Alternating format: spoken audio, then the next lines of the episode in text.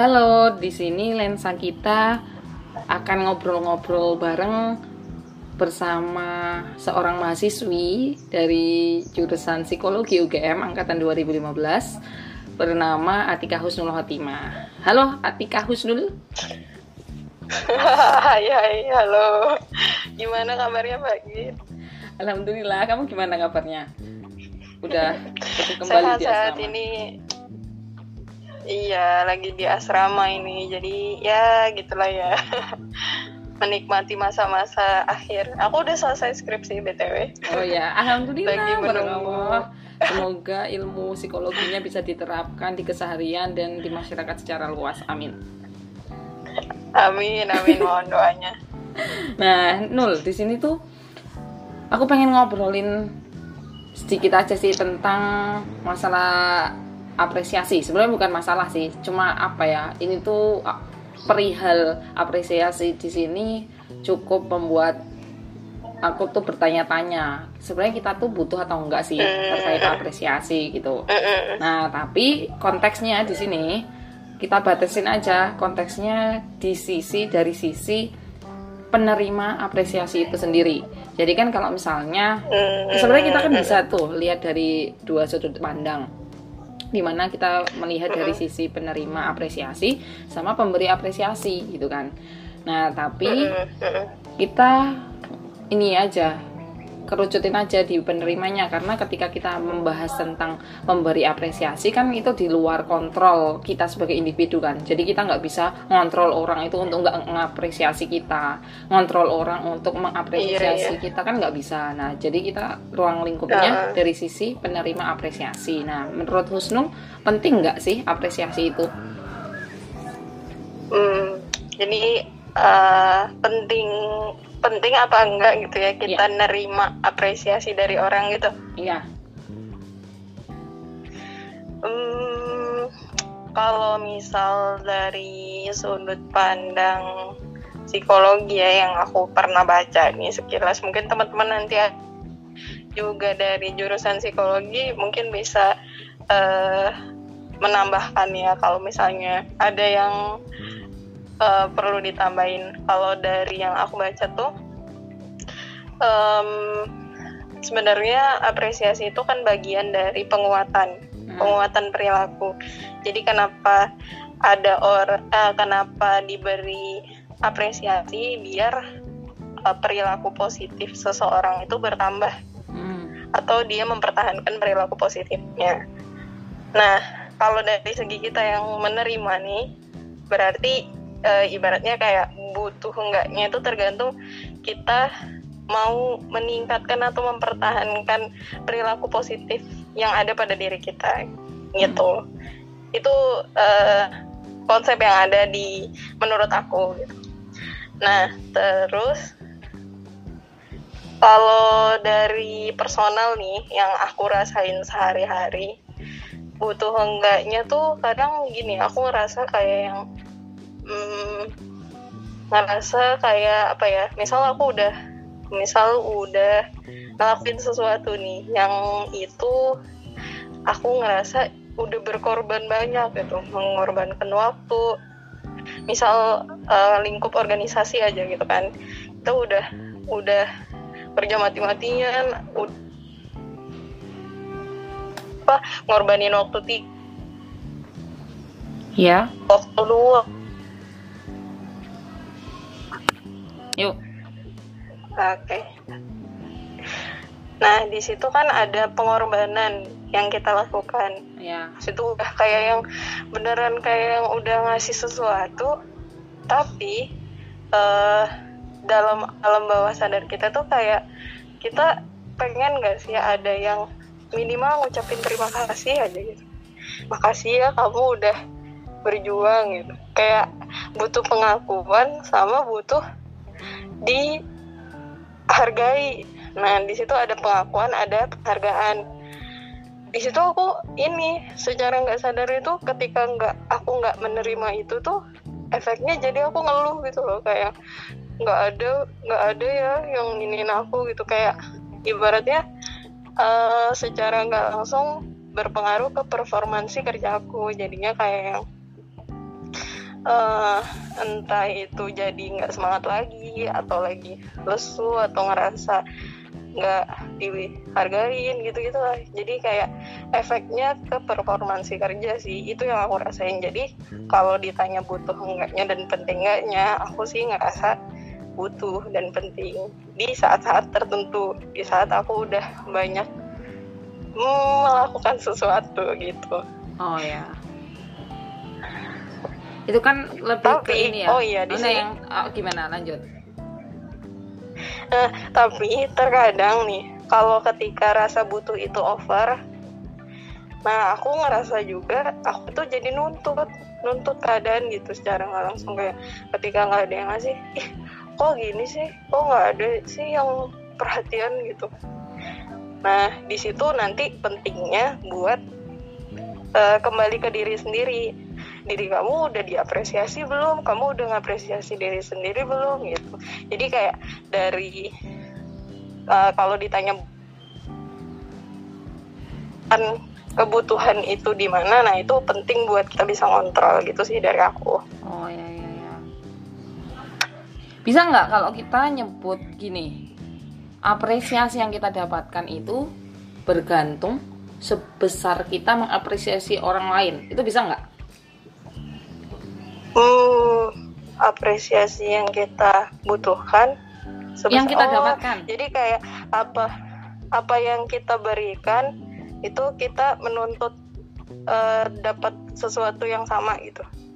Enggak sih. Jadi bisa nggak ketika kita nyimpulin, misal nih dari keluhanmu itu tadi, kan kamu wah kok nggak Oh. nggak dapat apresiasi ya gitu-gitu kan. Nah terus Eh, Terus kita tuh menyimpulkan, oh aku tuh nggak dapat apresiasi tuh karena aku tuh belum pernah mengapresiasi orang lain loh. Sehingga kesimpulannya adalah apre- besarnya apresiasi yang kita dapatkan itu berbanding lulus dengan apresiasi yang kita berikan ke orang lain. Itu bisa nggak?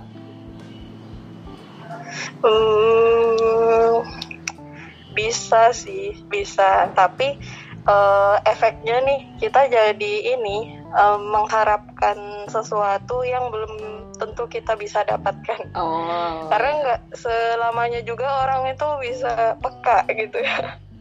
Langsung ngasih apa yang kita berikan. itu jadi efek kayak aja gitu sih ya. sih. Sebenarnya itu kayak kesimpulannya nanti- aja sih. Iya, ya kayak gitu jadinya kayak hmm, apa ya mengharapkan gitu jadinya sih. Jadi ada potensi lebih besar buat kecewa sih kalau kayak gitu. Oh iya iya iya.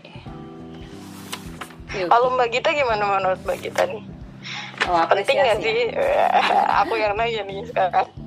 gimana ya sebenarnya kalau mau ditinjau aku nggak tahu sih sebenarnya ini tuh meninjaunya dari sudut pandang apa gitu ya nih tapi setelah diruntut oh berarti ya udah by case-nya di kehidupanku aja gitu kan. Nah kalau Eh, butuh atau enggaknya apresiasi aku tuh dapat banget pelajaran dari seorang guru gitu kan. Juga di asrama yang sama. Nah, di asrama kita ya. iya, iya. Gimana Nah, itu. gimana? jadi beliau itu eh, apa ya, pelajaran yang bisa aku ambil dari beliau bahwa apresiasi itu nggak perlu gitu bagi si penerima apresiasi gitu.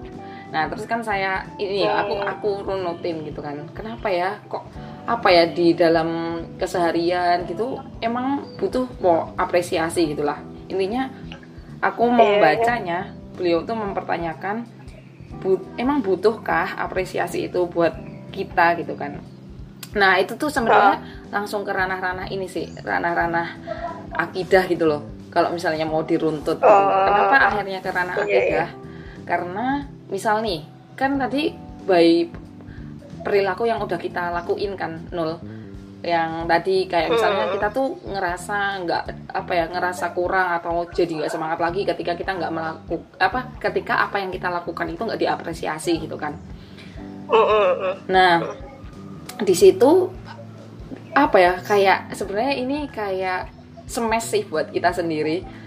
Lalu yang kita lakuin itu tuh untuk siapa? Itu kan yang dipertanyakan akhirnya. Oh, Iya kan? Iya iya benar. Nah, untuk siapa? Nah, Ah. ketika eh, ranahnya udah sampai ke transcendental gitu ya itu ke ranah-ranah langsung ilahiyah loh berarti bisa jadi per- perilaku yang kita lakukan nggak by Allah gitu jadi di situ dipertanyakan Hmm. ketika apresi kita mengharapkan apresiasi itu yang dipertanyakan adalah kita tuh melakukan sesuatu untuk siapa gitu kan. Kalau ketika kita melakukan sesuatu itu perspektifnya untuk orang lain dan itu efeknya kita akan mengharapkan apresiasi dari orang lain itu. Dan itu emang kecewa kan Hmm. yang kita sering dengar tuh loh. Ketika kita menaruh suatu harapan ke orang secara personal gitu kita akan akan merasa kecewa ketika orang lain itu nggak sesuai sama apa yang kita harapkan gitu kan. Nah dari situ akhirnya oh iya ya berarti bener dong ketika emang akarnya itu sebenarnya kita tuh nggak butuh apresiasi. Karena ya ketika kita melakukan suatu hal itu untuk ke Allah langsung ke Allah gitu ya. Langsung ya udah aku melakukan ini untuk ibadah ke Allah. Aku melakukan ini untuk Allah gitu. Ya udah berarti kita apa ya melakukan sebuah pemurnian tujuan lah ya. Melakukan sebuah pemurnian tujuan hanya untuk Allah. Akhirnya ketika kita nggak dapat apresiasi ya udah selesai gitu. Maksudnya nggak kita nggak bermasalah di dalam diri kita sendiri gitu loh. Iya iya benar-benar. itu Aku jadi ingat ini loh mbak. Eh, satu oh, ke eh, pelaj- kita berasrama gitu kan. Eh, ini tentang eh, asal dari energi kita melakukan sesuatu. Gitu. gimana Jadi kayak tadi kan kalau mbak itu untuk siapanya. ya Nah, sudut pandang yang kedua itu dari siapanya sih kita bisa melakukan sesuatu itu. gitu. wah gimana tuh dari siapanya Jadi kayak misal iya, jadi misal kita melakukan ini nih. Misal aku ja kepanitiaan gitu kan. Yang mungkin kita sama-sama semua mungkin rata-rata mahasiswa pernah merasakannya. Kerja kepanitiaan. Nah, kita eh, melakukan yang terbaik gitu kan. Kayak mengerahkan pikiran, eh, tenaga segala macam. Nah, tapi kadang yang luput dari kesadaran itu kayak tenaga itu dari siapa sih sebenarnya?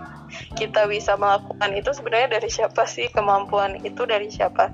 Nah kalau misalnya eh eh, kembali ke transenden itu tadi lagi. Jadi kayak kita nggak punya apa-apa tapi kita dibantu oleh yang punya kekuatan buat melakukan sesuatu dan kita melakukan sesuatu itu juga untuk yang punya kekuatan gitu. Wes ini abstrak sekali. Ya. iya abstrak banget ya. Ya tapi aku paham. Aku nangkap nangkap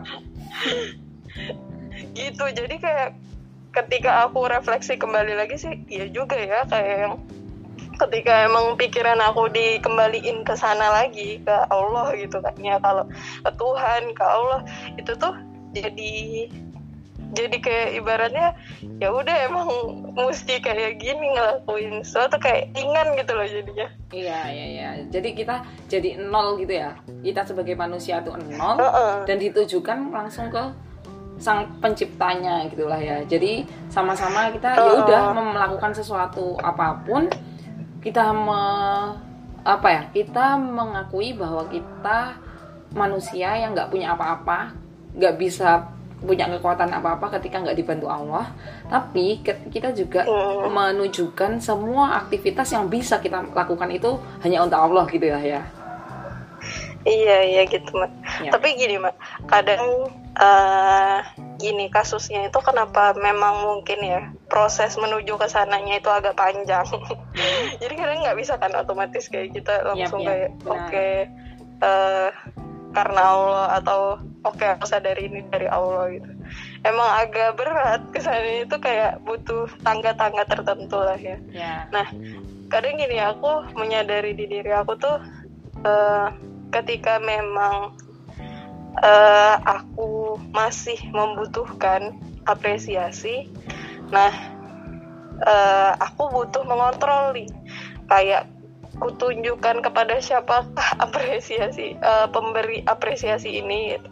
Nah, kalau misalnya yang paling bisa kita lakuin sih menurut aku pribadi ya, Hmm. yaitu apresiasi dari diri sendiri. Maksudnya itu yang bisa kita kontrol, yang bisa kita uh, usahain sendiri tanpa harus mengharapkan apresiasi dari orang yang nggak bisa kita kontrol gitu. Hmm.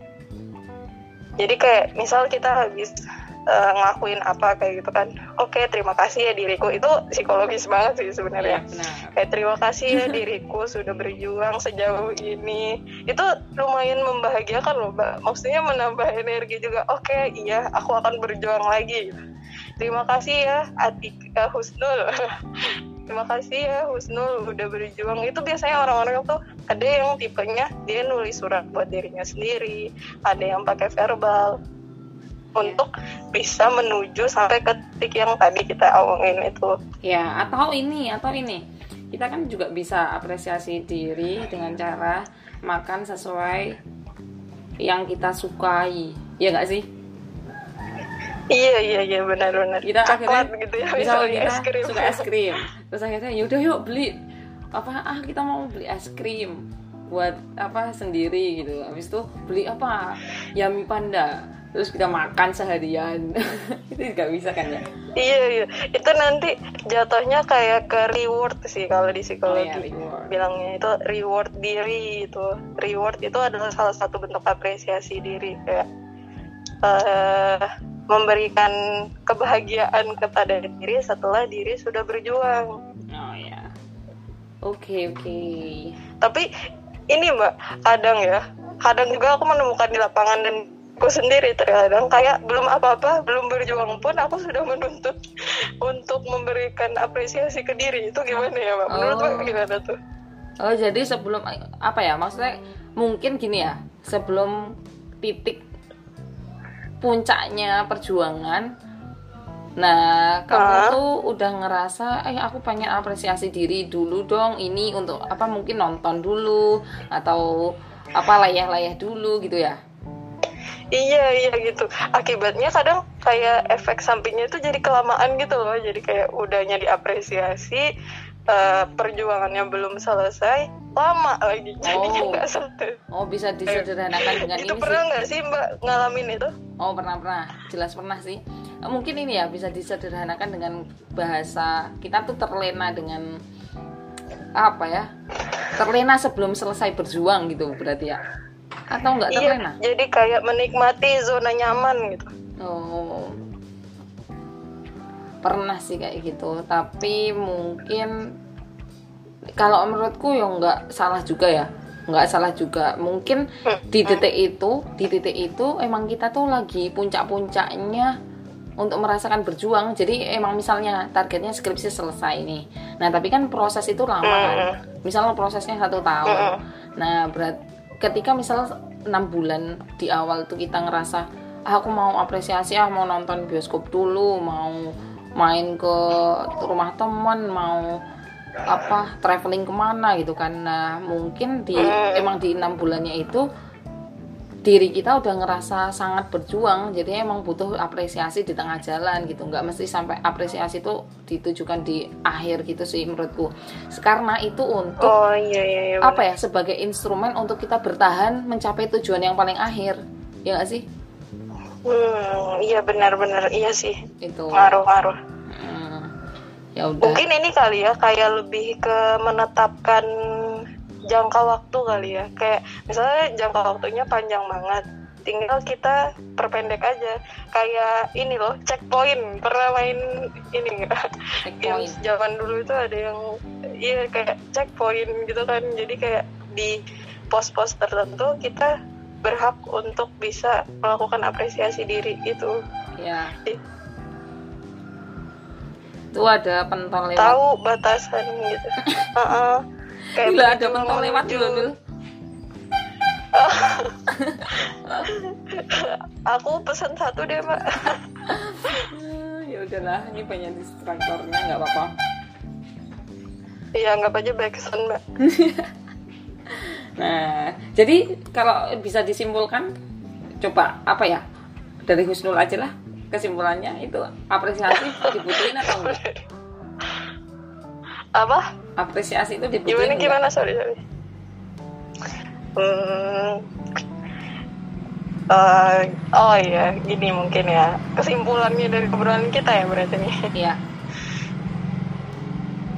Kalau yang dari aku simpulkan berarti gini kayak uh, apresiasi itu uh, di tingkat tertentu yang ideal sebenarnya itu nggak dibutuhin ketika kita udah bisa punya pemikiran kalau misalnya apa yang kita tujukan dan apa yang kita lakukan itu dari dan untuk Allah gitu untuk Tuhan kita ya. tapi proses menuju ke sananya terkadang kita memang membutuhkan apresiasi yang tidak kita uh, letakkan kepada orang yang nggak bisa kita kontrol. Oh, ya. Jadi untuk menyelamatkan dari kekecewaan diri, letakkanlah harapan untuk diapresiasi itu pada diri sendiri ya. yang memang sudah pasti bisa kita kontrol itu dan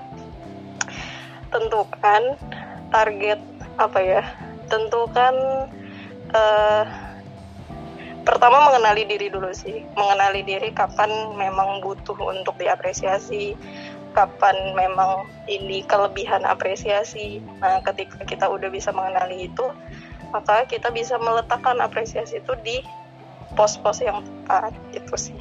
Yep. tuh mbak dari aku mbak ada tambahan Siap. mbak? Ya yeah, aku tidak pandai untuk menyimpulkan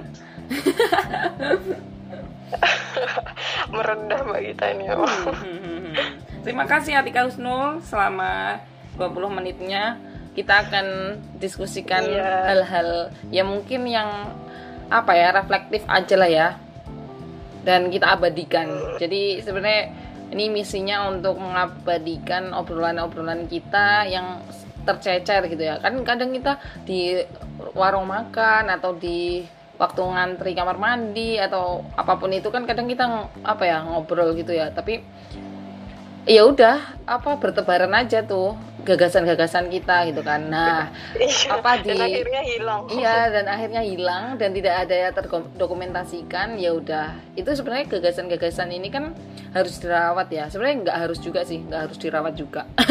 Tergantungnya tapi disadari mungkin iya ya, disadari, disadari. nah untuk disadari itu dan ketika kita pengen menyalurkan kesadaran ke banyak orang berarti kan harus tetap ada dokumentasi gitu kan. Ya udah apa podcast ini salah satu misinya untuk itu. Apa mengumpulkan gagasan-gagasan yang tersebar bukan untuk menjadi satu framing tapi ya udah untuk memberi wawasan atau cakrawala yang lebih luas aja terkait pandang sudut pandang kita sebagai individu itu udah memberi referensi pandangan ini bisa yep. jadi salah satu pandangan yang bisa dipakai gitu yep, ya. Yep. Hmm. Yaudah terima kasih Atika Husnul Khotimah. Sama-sama Mbak, makasih banyak waktu uh, sharing barengnya ini. Ya. Aku juga jadi menyadari apa pandanganku. ya, dadah. See you. Yuk.